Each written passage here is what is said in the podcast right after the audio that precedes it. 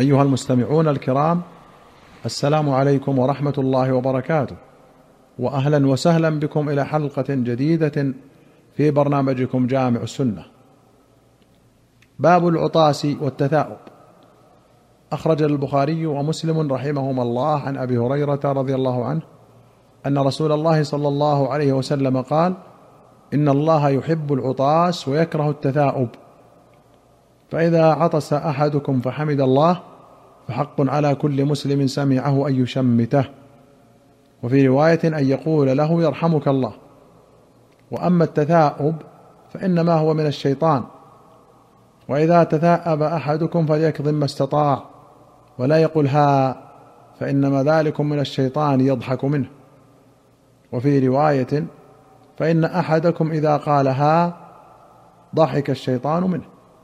وفي أخرى قال: إنما التثاؤب من الشيطان، فإذا تثاءب أحدكم فليرده ما استطاع، فإن أحدكم إذا تثاءب ضحك منه الشيطان. قوله التثاؤب من الشيطان، قال النووي: المراد التحذير من السبب الذي يتولد منه التثاؤب، وهو التوسع في المآكل وإكثار الأكل. وقال: والمشهور من مذهب مالك أن تشميت العاطس فرض كفاية، وبه قال جماعة من العلماء كرد السلام. ومذهب الشافعي وآخرين أنه سنة وليس بواجب، ويحملون الحديث على الندب، كقوله: حق على كل مسلم أن يغتسل في كل 7 أيام، انتهى ملخصا. كقوله صلى الله عليه وسلم: حق على كل مسلم أن يغتسل في 7 أيام، انتهى ملخصا. وأخرج مسلم عن أبي سعيد رضي الله عنه أن النبي صلى الله عليه وسلم قال: إذا تثاءب أحدكم فليمسك بيده على فيه، فإن الشيطان يدخل. وفي رواية: إذا تثاءب أحدكم في الصلاة فليكظم ما استطاع، فإن الشيطان يدخل. وأخرج أحمد وأبو داود والترمذي وأبو يعلى والحاكم والبيهقي في السنن والبغوي بسند حسن عن أبي هريرة أن رسول الله صلى الله عليه وسلم كان إذا عطس غطى وجهه بيديه أو بثوبه وغض بها صوته. وفي رواية: كان إذا عطس وضع يده أو ثوبه على فيه وخفض أو غض بها صوته. وأخرج البخاري عن أبي هريرة قال: قال رسول الله صلى الله عليه وسلم: إذا عطس أحدكم فليقل الحمد لله، وليقل له أخوه أو صاحبه يرحمك الله، فإذا قال له يرحمك الله فليقل يهديكم الله ويصلح بالكم. البال القلب، يقال لم يلق له بالا، أي لم يجعل قلبه نحوه. والبال أيضا الحال والشأن، قال الله تعالى: سيهديهم ويصلح بالهم. وأخرج البخاري ومسلم عن أنس رضي الله عنه قال: عطس رجلان عند النبي صلى الله عليه وسلم فشمت أحدهما ولم يشمت الآخر، فقال الرجل: يا رسول الله، شمت هذا ولم تشمتني؟ قال: إن هذا حمد الله وإنك لم تحمد الله. وأخرج مسلم عن أبي بردة قال: دخلت على أبي موسى وهو في بيت بنت الفضل بن عباس، فعطست فلم يشمتني، وعطست فشمتها، فرجعت إلى أمي فأخبرتها، فلما جاءها قالت: عطس عندك ابني فلم تشمته، وعطست فشمتها، فقال: إن ابنك عطس فلم يحمد الله فلم أشمته، وعطست فحمدت الله فشمتها. سمعت رسول الله صلى الله عليه وسلم يقول: إذا عطس أحدكم فحمد الله فشمتوه، فإن لم يحمد الله فلا تشمتوه. أبو بردة هو ابن أبي موسى الأشعري رضي الله عنه، وبنت الفضل هي أم كلثوم زوجة أبي موسى الأشعري، تزوجها بعد فراق الحسن بن علي لها رضي الله عنهم أجمعين. وأخرج مسلم عن سلمة بن الأكوع رضي الله عنه أنه سمع النبي صلى الله عليه وسلم وعطس رجل عنده فقال له: يرحمك الله، ثم عطس أخرى، فقال له رسول الله صلى الله عليه وسلم: الرجل مزكوم. قال النووي في الأذكار: إذا تكرر العطاس متتابعا فالسنة أن يشمته لكل مرة إلى أن يبلغ 3 مرات. روينا في صحيح مسلم وأبي داود والترمذي عن سلمة بن الأكوع وذكر الحديث.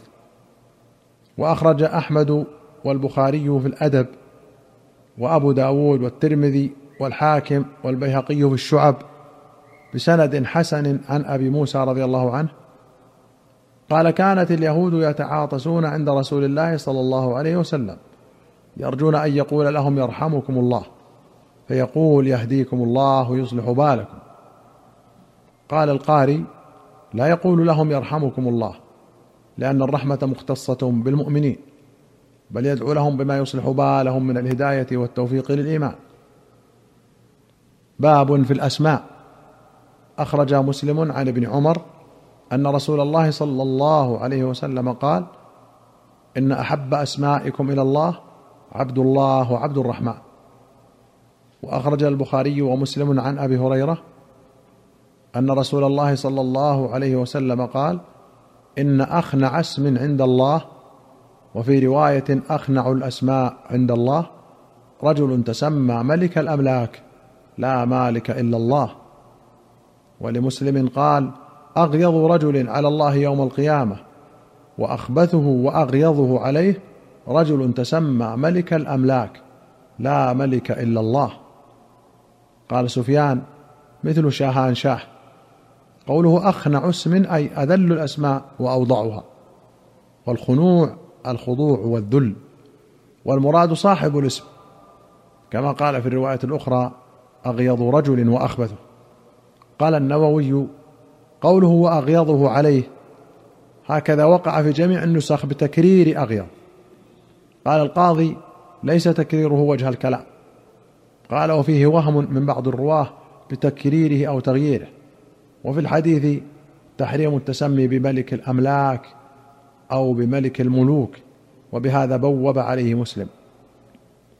وأخرج الشيخان رحمهما الله عن جابر بن عبد الله رضي الله عنهما قال: ولد لرجل منا غلام فسماه القاسم، وفي رواية: أراد أن يسميه القاسم، فقالت الأنصار: لا نكنيك أبا القاسم ولا كرامة، ولا ننعمك عينا.